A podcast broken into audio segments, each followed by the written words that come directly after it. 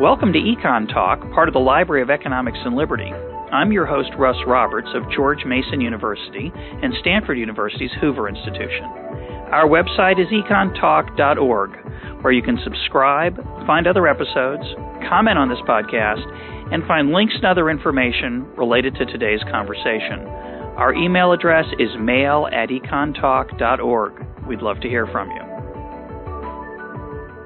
My guest today is Robert Lucas, the John Dewey Distinguished Service Professor of Economics at the University of Chicago. He was awarded the Nobel Prize in Economics in 1995. Bob, welcome to Econ Talk. Thank you. Glad to be here. I want to start our conversation talking about growth. You wrote about some of the puzzles of growth in your 2002 book, Lectures on Growth, saying that once you start to think about them, it's hard to think about anything else. Well, I, I can relate what I'd like you to do first is tell us about some of the stylized facts that got you thinking about growth, what we know, and then we'll turn to some of the puzzles and how we might explain them. Sure. I mean, what I meant by it's hard to think about it, was, I was after giving some statistics on the on the differences in living standards when you compare the richest to the poorest countries in the world. At that time, it was on the order of say a 20 to one. You know, the average American income per capita in the United States would be about 20 times income per capita in India. It's hard to measure per capita income in very low countries. so that could be 30 to 1 or 15 to 1, but there's a huge gap in living standards between the very rich and the very poor. And the question is, where did this gap come from, and and uh, and uh, and what can be done about it? There's also an enormous that's a gap in the levels. Uh, right. You you point out with some care in your book uh, the importance of distinguishing between levels and growth rates. Right. Uh, the growth rates are also different. Right. But if they weren't, the levels wouldn't have been. If you go back back to the 18th century, let's say, living standards in in Asia and and Europe were pretty close. Maybe there was a little edge to the Europeans, but people were getting on the order of uh, 600 or 500 U.S. dollars worth of income per year on average in China, in in England, in you know wherever. Maybe there's a difference. Again, there these figures aren't measured without error, so maybe maybe there are two to one differences, but nothing on the order of 15 or 20 to one. So what happened since the 18th century is the Western Europe and countries like the Americas that are occupied by Western Europeans started to grow at a sustained level, and, and Asia and Africa just sat there. So over the years, the income gap has just widened and widened and widened. Um, so we'd like to. Understand. So economic growth is the reason why the levels, you know, the countries with high incomes today are the ones that enjoyed two centuries of economic growth, or maybe even one century or, or half a century if you think about South Korea or, or Japan. but they've been growing for a long time, and that's how they got rich. So economists have try, been trying to understand these questions going back to at least Adam Smith. Uh, but in the last part of the 20th century, from the 60s on, economists tried to build formal models of these both differences and differences in level and differences in growth rates. Right. In some of those early models, uh, there was an expectation that the gaps would narrow in a natural way. The idea of convergence. Can you talk about what what the intuition was behind those models and uh, why they may have been disappointed in those predictions? Yeah, I'm not sure how, how uh, I would characterize the the in the 60s when growth theory was born, modern growth theory was born. I would characterize it a little bit differently. Uh, people, Robert Solow was the leader in this, the MIT economist um, designed the first growth models in the sense of a differential equation that you could actually solve out that would give you a growing time path of income.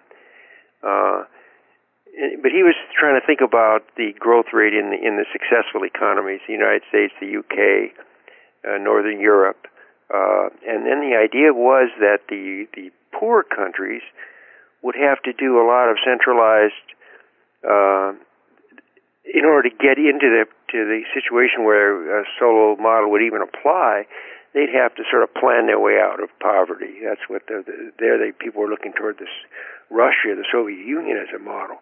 so I don't think that people were appreciating that there was a natural tendency for the poor to catch up with the rich. On the other hand, I think they thought there was a lot of explicit government policy uh, that was going to needed to make that happen. And and so there were sort of two branches of growth theory: one to deal with the successful countries, which focused on free markets, and another branch of theory to dealing w- w- with the poor countries, uh, which which was largely focused on centralized planning.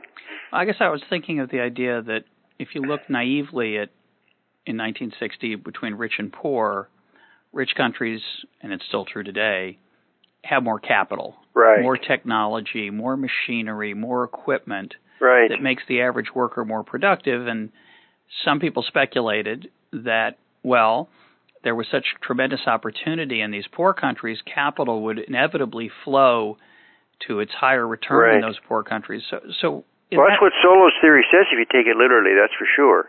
I don't know if he was willing to follow out that implications, but other people were. Uh, I mean, yeah, diminishing returns. The, the law of diminishing returns just means that any resource is, is got a higher return where it's most scarce. So that means that that uh, capital equipment, skilled labor should should be getting much higher returns in in the poor countries where they're scarce than in the rich countries where they're abundant if that were true, then you'd think that you know skilled people and capital goods would would move migrate from from the U.S. and Europe to the poor countries. But you know nothing like that happens. We it happens a little bit. That. It happens a little bit, right? We build American multinational companies build factories in those poorer countries. Okay. But it doesn't transform. That's happening now. That's true. It doesn't Didn't, transform their standard of living. It helps it a little bit, perhaps. Oh, it helps it a huge amount, but but but at least uh, that's the that's what's going on in mainland China now, at a very large scale. I'm not saying you don't see this tendency around, but if it were strong enough, this huge income gap wouldn't have emerged in the first place. Right. So there must have been either barriers to that capital flow or some subtleties in the returns that are not easily uh, measured or observed. Right. You raised the idea of the obvious the obvious example is corruption or in, insecure property rights might keep a a capital an investor from moving capital to a, a low income country, but that can't be the whole story. No, I, I think there's plenty of poor countries that have uh, uh, you know feudal economies which are run by the wealthy and have very secure property rights, and uh, nothing happens it's not a it's not a it's not a, a sufficient condition for economic growth, but it certainly is a necessary condition. I mean, you're not going to put an investment in a country it's going to be nationalized or, or confiscated uh, next year. You talked before we move on. I want to I want to emphasize the point you made a minute ago about China and the incredible transformation in China in the last yeah. ten years or so. Yeah. Um, there there is an impression out there, and uh, we talked a little bit about this on this show when I when I interviewed uh, Robert Barro. Mm-hmm. Uh, that there's an impression out there that somehow the rich are getting richer, the poor are getting poorer, mm-hmm. and uh, the international global trading scheme is designed to exploit the poor countries. Yet the data are very clear, as you point out in your book and in an essay at the Minneapolis Fed that we'll put up on on the web. Uh, you point out very clearly that poverty is declining. Yeah, no, every, every serious student of economic growth knows that. That's not even controversial. Yeah. It's not controversial among serious students of, e- of economics. It may be more controversial among the, the average uh, American or average listener. Maybe. That, so when we talk about this extraordinary explosion of inequality or or the gap between high living high standard of living countries and low standard of living countries, it's it is still the case that the low standard of living countries in the last say 40 years have improved their standard of living tremendously. Oh, for sure. I don't think the growth of the West came at the expense of Africa and Asia, but but but but it's only recently that it's starting to uh, be, be that starting to be shared in by by Asians in a big way, and uh, someday it will be in Af- Africa too. I hope. Yeah. Uh, now going back to this evolution of economics and the way it looks at growth. Um, sometime in the last 40 years, maybe about halfway through, uh, economists started looking at, at what, what we call human capital. Instead of looking at physical capital of machinery, we looked at right. some measure of, of skill embodied in people rather than in machines, right. called technology or knowledge. Talk about how you think about that and how your thinking on that has and the professions has changed over time. because it's very complex. It's a very rich and difficult to to pin down idea. Well, let me go back to Solow's work in the 1950s in the original growth model. Um, and, and what Solow found was the model was set up to focus on, on the accumulation of physical capital. Uh, and, and, and so he wrote down equations describing a model in which physical capital accumulation was possible and increased productivity. And, and the key implication of this model was that the, the growth rate of that economy would, would, would slow down and, and, and keep slowing down until it, it, it, it, equaled uh, the rate of population growth. So per capita incomes couldn't grow perpetually in an economy where growth was driven by physical capital only. And the point is, that, again, it's the law of diminishing returns that each additional unit of capital is less and less adds less and less to productivity than the preceding units, and, and at some point that catches up with the system. So you can't focus the theory of growth entirely on on physical capital accumulation. So it's something else. What is something what, else? It's knowledge, technology. If you just think about it, everyone knows that we can do all kinds of things now, and uh, that that people didn't dream of uh, 20 years ago or 100 years ago. Um, and and the machines we can build get better and better, and, and that's because of, you know it's, it is human capital. Uh, the terms knowledge, human capital, they're all kind of synonyms the way I see it. They all mean pretty much the same thing, and they mean just what I said. We need something besides physical capital accumulation to account for this sustained growth in living standards. So in the Solow model, uh, the Solow model poisoned, I think, a lot of economic development because it said, at least this is the way uh, William Easterly talks about it in the elusive quest for growth, that somehow if if physical capital was the source of growth, which is what was the original model, physical capital is the source of growth. What we need to do is invest in machines and equipment in the in the poor nations, and then right. they'll get rich. Right. That didn't happen. No, we did a lot of those investments. We spent a lot of money. They spent a lot of money, and we did. We helped some of it. It didn't pan out, so that encouraged people to uh, to take a different approach. But I, the way I think about this puzzle of of human capital, and I know you've thought about this. Uh, I'd like your thoughts. The stock of of human capital is pretty widely available, and in, fact, that's really the the essence of it. You you talk about in your in your book the body of knowledge that is generally available for access by suitably prepared people. Mm-hmm. What Kuznets called the stock of useful knowledge. Right. That stock of useful knowledge is is widely known around the world, right? Well, the the, the qualifier suitably prepared people is essential. I mean, think about just to take an example, uh, the American physics profession in the 1930s. I mean, the 1920s, America was nowhere. Somebody wanted to, to get a real training in, in math or physics would go to Germany, where physics was happening. Uh, in the course of the 1930s, as as the Nazis sort of destroyed the the scientific life of of, of, of Germany, more and more of these physicists came over to the United States, and that's when the U.S. started getting on the map. Our current dominance in in physics started then. Now, you could get German, there were plenty of German speaking American physicists in the 1920s. It's only, you know, it only takes a, a couple of weeks to mail a physics journal from Germany to, you know, Cambridge, Mass, or Chicago.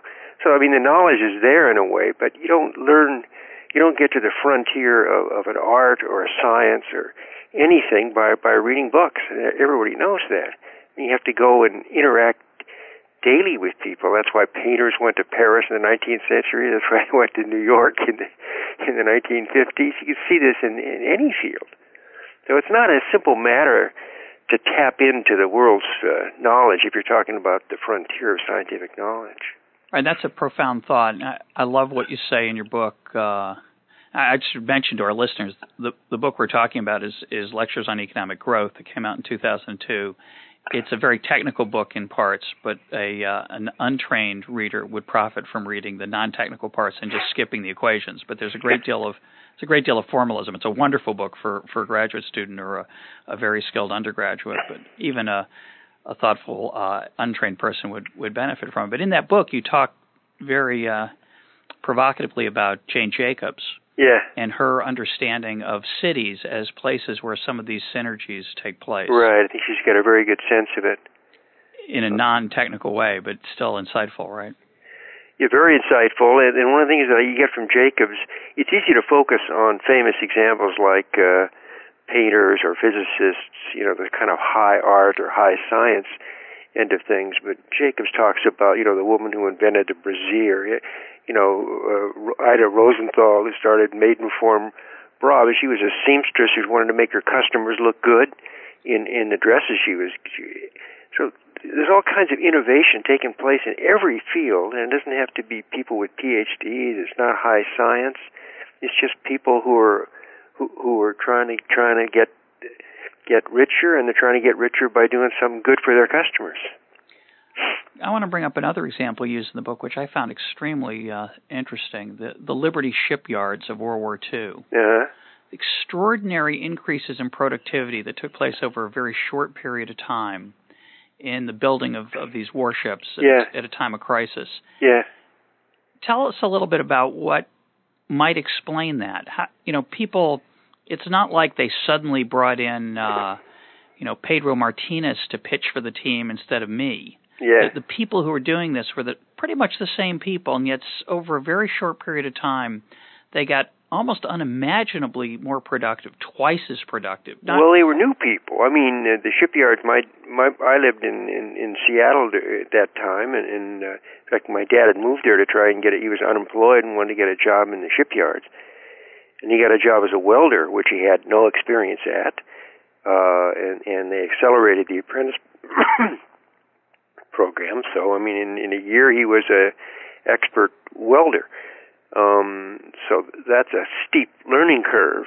Uh, and, and I think it, lots of people working in the shipyards have been drawn in from other occupations. There was 10 or 15 percent unemployment in, in many regions of the United States still in those days in 1942, and uh, they were all they were every day was a learning experience for them.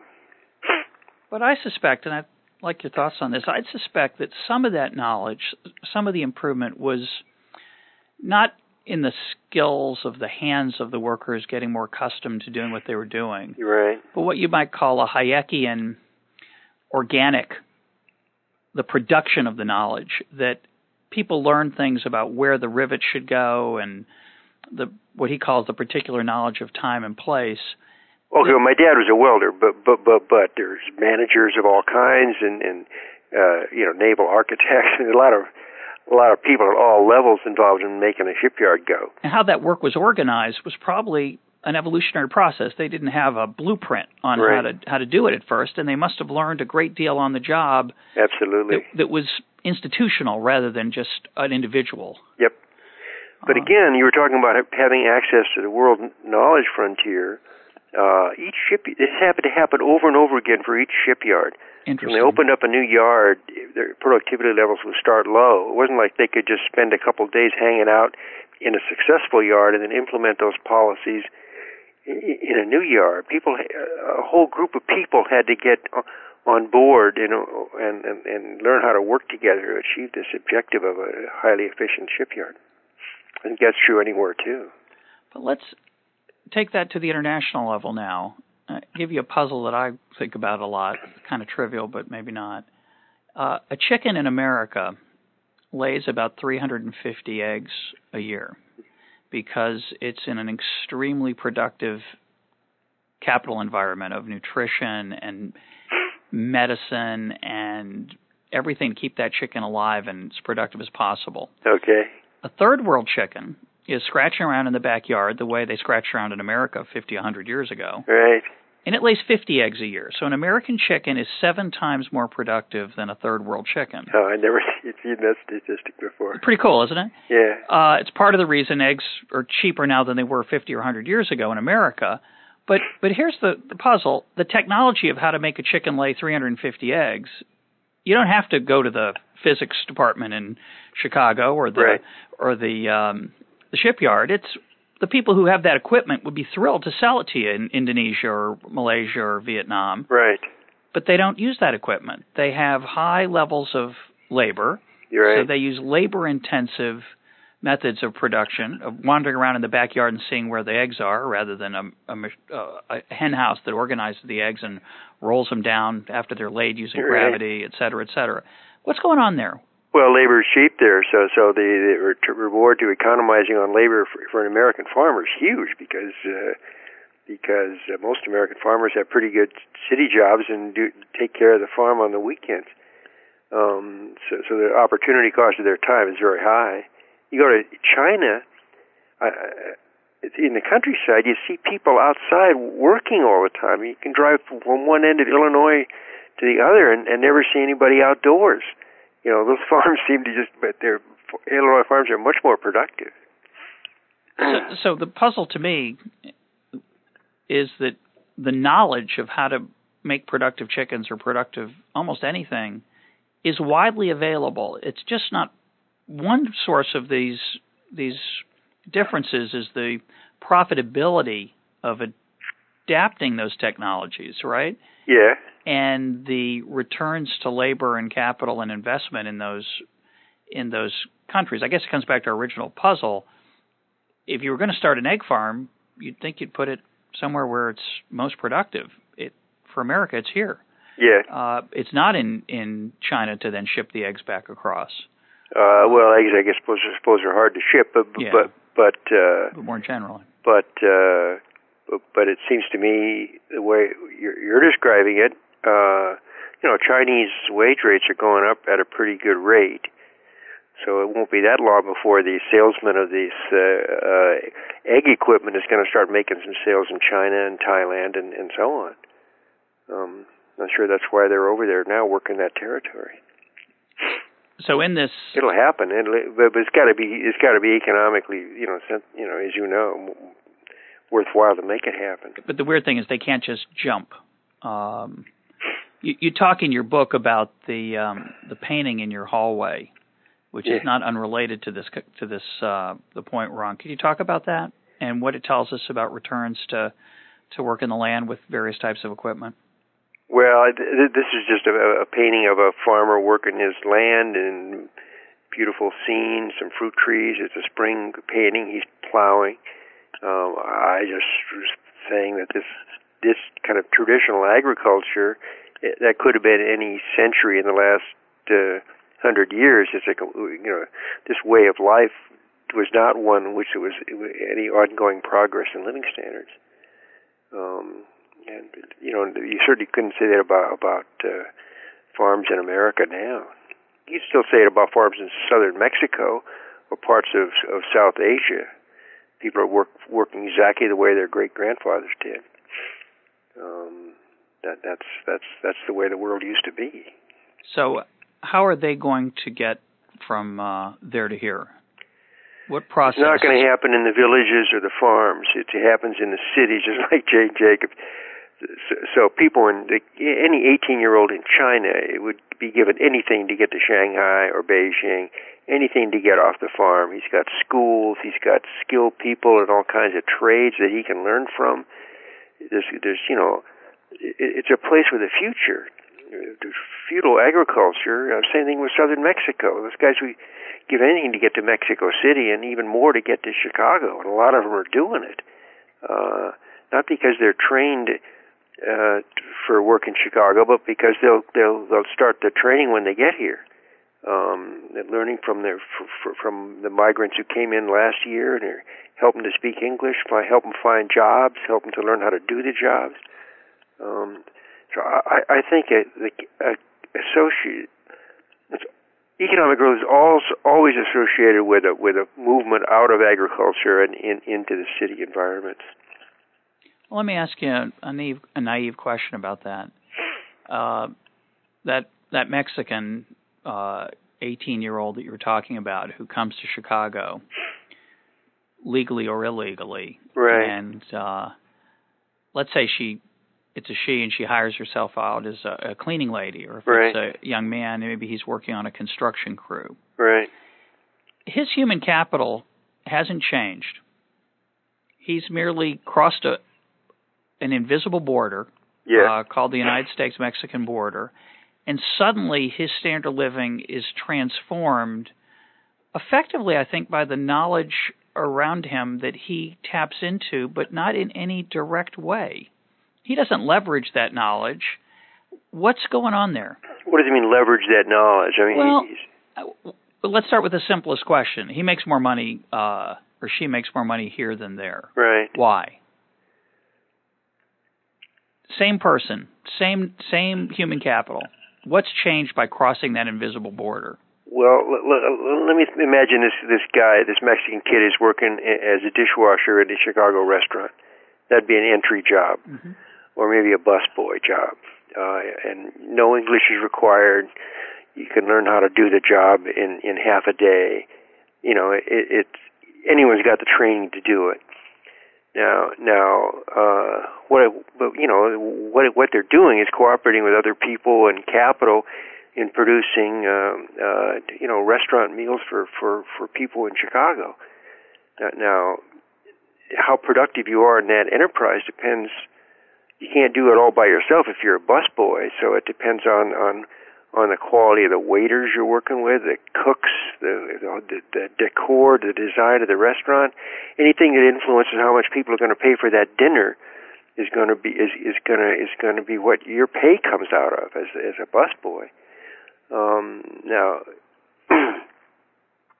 so it's you think of the busboy as one factor of production. He's combined with all other kinds of factors which are more abundant in the United States.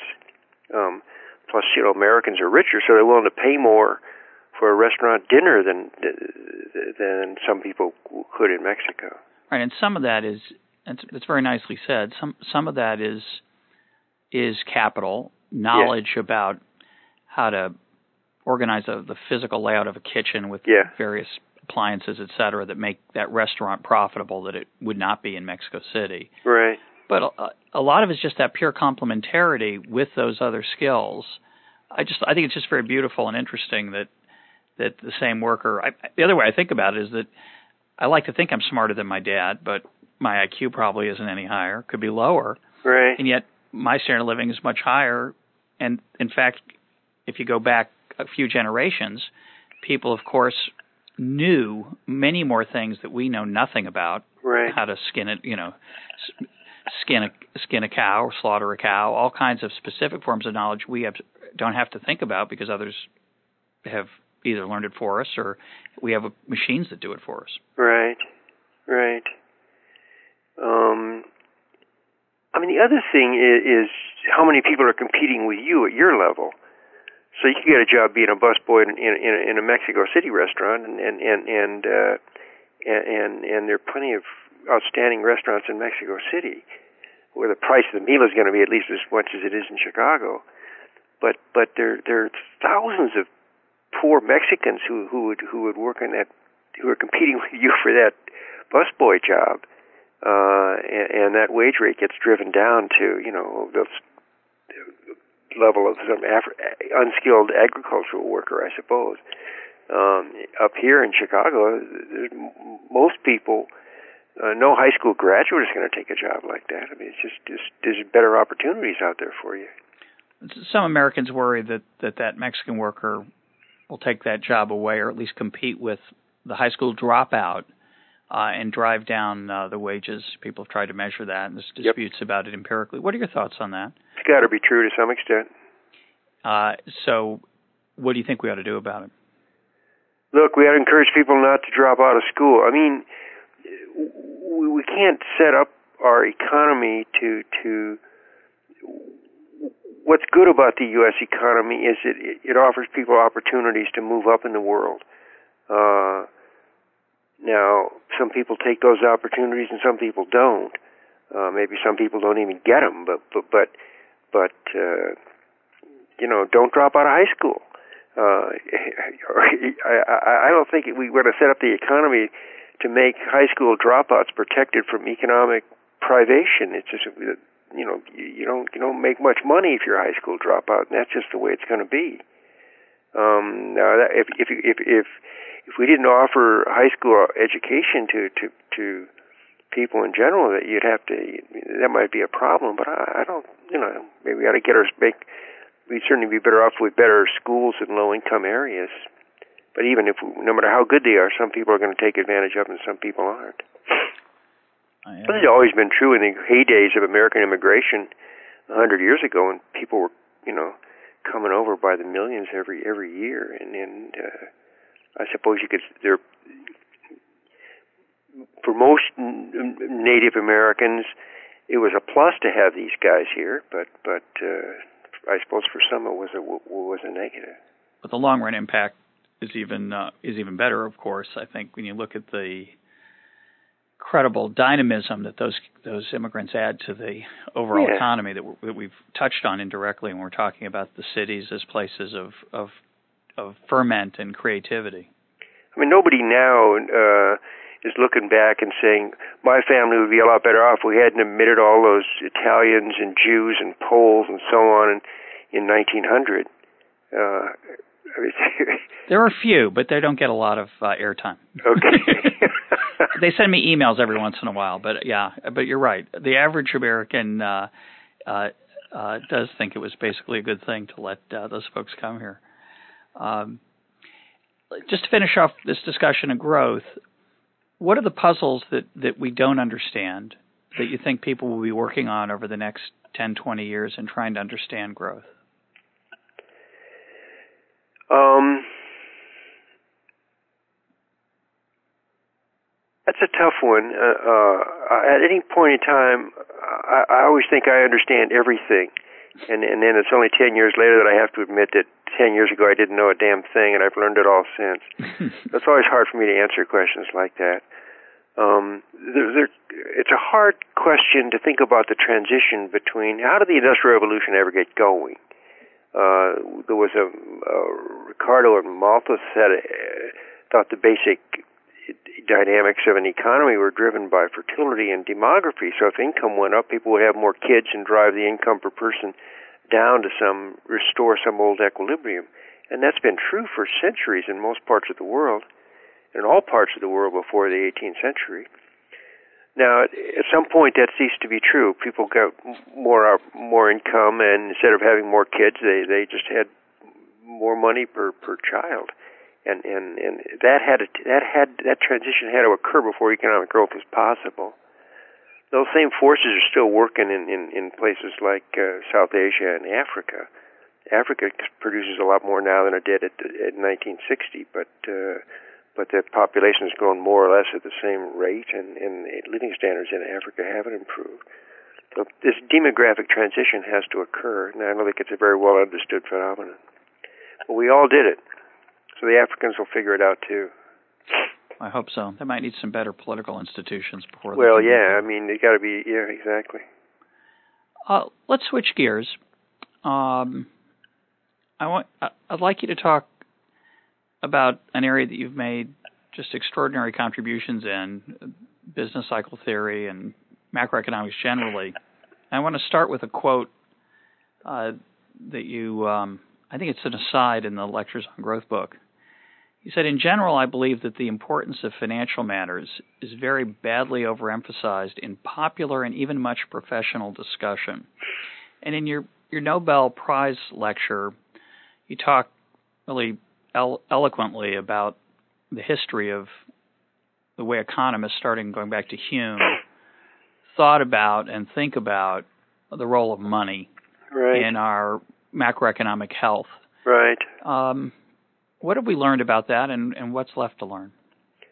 Well, I think we learned a lot, uh, and I've learned a lot. Uh, um,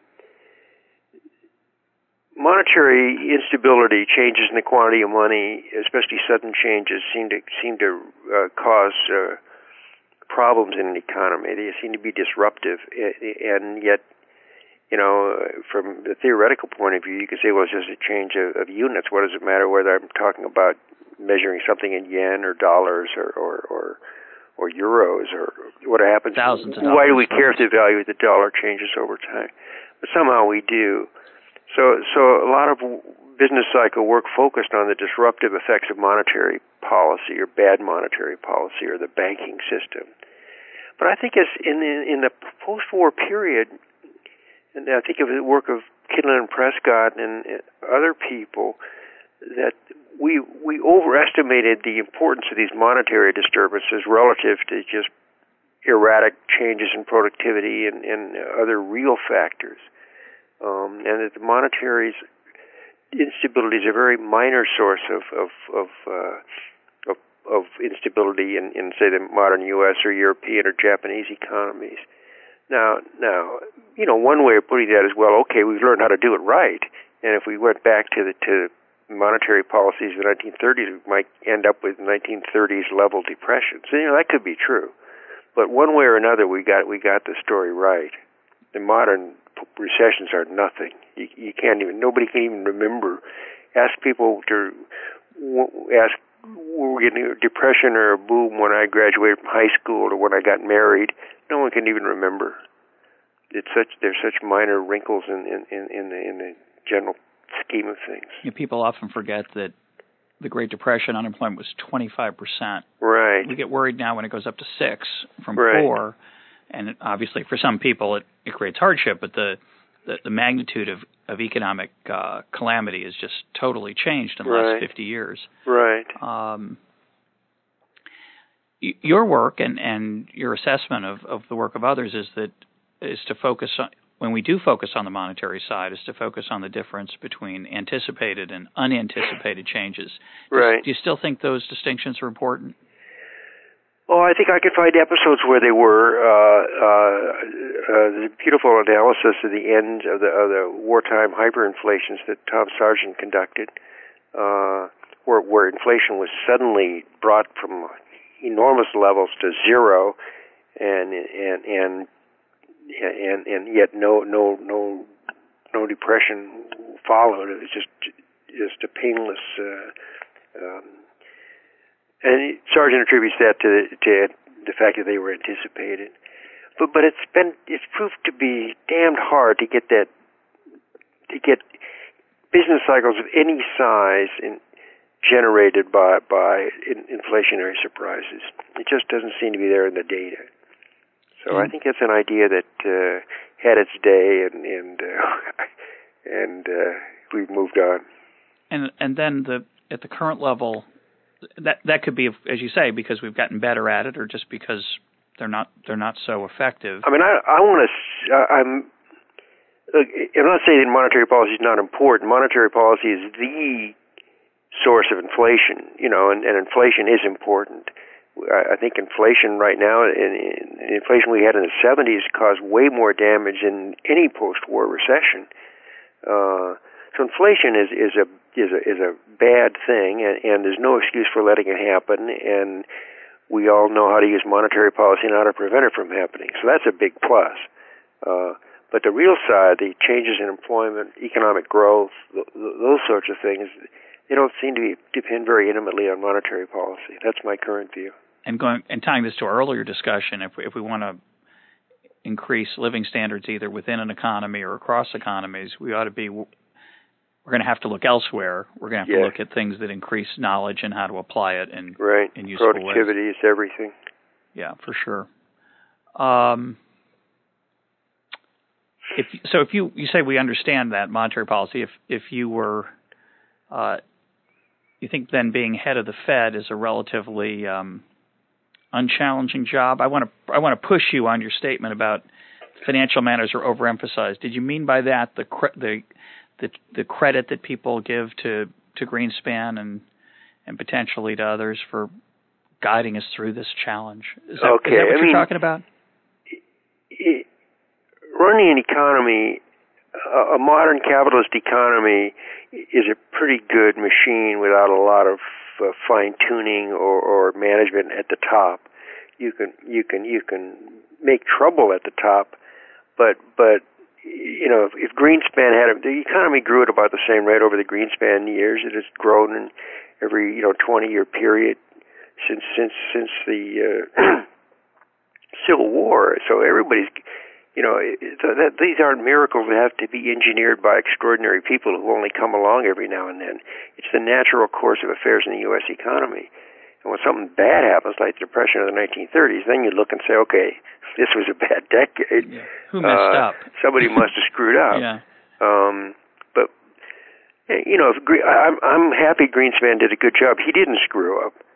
Bernanke's not going to do it either. He's doing a great job. So are people running the European Central Bank. So are the people of the Bank of Japan. All the advanced countries are doing a reasonable job of controlling inflation, and uh, that's that's that's what they're there for. So I'm I'm not. I'm happy. I'm very happy that uh, economists of the Bernanke level of quality are in positions of authority at the Federal Reserve System. There are plenty of people who who don't who, who shouldn't be.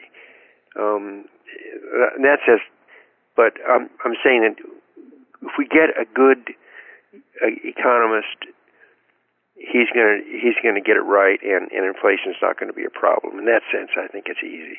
Well, let me ask you about an, a comment that Milton made, uh, Milton Friedman made in an in an earlier podcast. I, I asked him about Greenspan and others who always talk about controlling interest rates. Yeah. Uh, he said, "Well, that's what they say they do, but what they actually do is they they try to really affect the level of the money supply." Well, nobody talks in those terms anymore, but they don't talk that way. But what do you think? What do you think of that comment? Well, the way you the way you you you you you, uh, you lower the funds rate is by is by putting more more reserves into the system, increasing the stock of high-powered money, people call it, and and you raise interest rates by by uh, by uh, selling bonds and pull, pulling money out of the system. So the interest rate movements that are settled at the open market committee, when they arrive at a decision, they're arriving at a decision about what to do in the federal funds market by way of moving reserves into the system or out of the system. But so yeah, that's what Milton means. But they don't talk about it that way. No. Why do you think? Well, bankers have always talked about interest rates. That's that's their living, you know, and and and and and, and in, in most historical periods, the uh, bankers ran the Federal Reserve System. It's only recently that that uh, that uh, e- economists have started to have a the predominant influence in, in, in running the Federal Reserve System. That's one of I would view that as one of uh, of Milton Friedman's uh, achievements is to convince people that that that, that uh, central banking is too important to be left to the bankers. Yeah, I guess it's pretty uh, rare that people entrust anything to economists. I I hadn't really thought about it. That is a no, no. Economists are running the world now. I mean, you just look around you. It used to be that econom knowing economics disqualified you for a position in the Treasury Department. Now you get Larry Summers and John Taylor, you know, really eminent uh, economists yeah. having positions of authority in the Treasury Department. Interesting. We, we don't get much input into designing healthcare policy, though.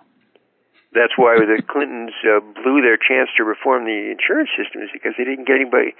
There are plenty of good economists, Democratic economists, who could have helped them design a, a redesign our, our health insurance system. They just didn't didn't consult them. Yeah, well, the politics uh, were different. Yeah, they, they were they had other fish to fry. Um, it's just interesting that at, at the level of uh, the central bank that that those politics are not uh, as quite as as dominant. Maybe. Well, we're almost out of time. I, would like you to talk about uh, Milton Friedman, uh, who just who we just mentioned, mm-hmm. And his influence on you and and your work. Right. Well, I don't know if your your class was he still teaching 301 when you were a student here. I took his last class, but it was not 301. It was an, a not for credit oh, seminar. Oh, okay. Where it was 19. This was fall of '76. Yeah. Right before he won the Nobel Prize, and he would stand in the front of the room, and the class was very simple. We could ask him anything we wanted. Okay. And we we often asked him uh, questions off the core exam, the qualifying exam, uh, partly because we wanted to know what the answers were, and partly because we wanted to see if he knew what the answers were. Uh-huh. Uh, he got most of them, but he didn't get every one of them, which always we found very comforting. Okay. Well, in in, in my day, which is which is I took that course in 1960, and uh, it was just a it was a life changing experience. It was the most excitingly, you know, by the time you take your first course in graduate school, you've had 16 years of schooling or something like that, so you think you've seen everything and Milton's class is just he was so uh, it was so exciting, and and he, every day you'd be applying economic theory, fairly simple economic theory, to a brand new problem. You'd be arguing about it for you know for a whole class in Milton for an hour and twenty minutes, and after leaving the class, you were so stimulated. I'd work all night trying to trying to you know think about what, what was going on in the lecture. It, it was he's a great, great teacher. Um, back then, he wasn't a famous, you know, household word, and, and and only people who knew knew that were were people who took his courses at Chicago. But after a while, you know, Margaret Thatcher and Ronald Reagan and everybody in the world got in on that in a way. You saw that in this Free to Choose series. Um, of course, he's also a great scientist and, and made huge research achievements that people are, are still building on. Um, but, but for me, this, this, this, his teaching style, which is impossible to imitate, at least I've never, I gave up trying years ago. It was, it, it's something I've never seen before or since. Who else was uh, intellectually stimulating in those days of Chicago in the 60s? Oh, there were a lot of people doing good work. I ended up working with Arnold Harberger on a public. He was doing some really cool work on on taxation. Uh, know, Zvi Griliches was a stimulating guy. Um, there were a lot of good people. Gregg Lewis was was, was a labor economist that I took some courses with, and he really working with him was really apprenticing. It was like my dad learning how to be a welder. I mean, you really sit down and learn learn your trade. It was it was great great uh, background. Yeah, his name is is not as well known as many from no. those years, but he was a, my understanding is he was an extraordinary mentor. He was of, of and, graduate and, students. You know, like Gary Becker would view himself as as a as a student of, of Lewis's as well as Friedman's in more or less the same way I would. So were lots of other other Chicago students. I was not a particularly macro guy back in those days. You were a history major undergraduate, right? Well, yeah, I didn't know any economics as an undergraduate. And why did you turn to economics? What got you interested? You know, I sort of thought I was sort of a pseudo Marxist or something. I, thought economic forces were were were what made history go. I, I still do, really, and uh, um, so I tried to learn some economics, and uh, you know, I just couldn't do. You have to, you can't just learn economics by taking out a book at the library and reading it. You have to have to be involved with people. So I, I switched over to economics, thinking I would get back to history sooner or later. I'm, I'm sort of getting there now, but it took a while. What What do you mean by that? I'm doing more historical uh, work now, thinking about the early days of the Industrial Revolution.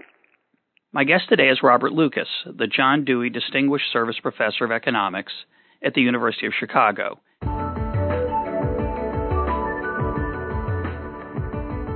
This is Econ Talk, part of the Library of Economics and Liberty. For more Econ Talk, go to econtalk.org, where you can also comment on today's podcast and find links and readings related to today's conversation. The sound engineer for Econ Talk is Rich Goyette. I'm your host, Russ Roberts. Thanks for listening. Talk to you on Monday.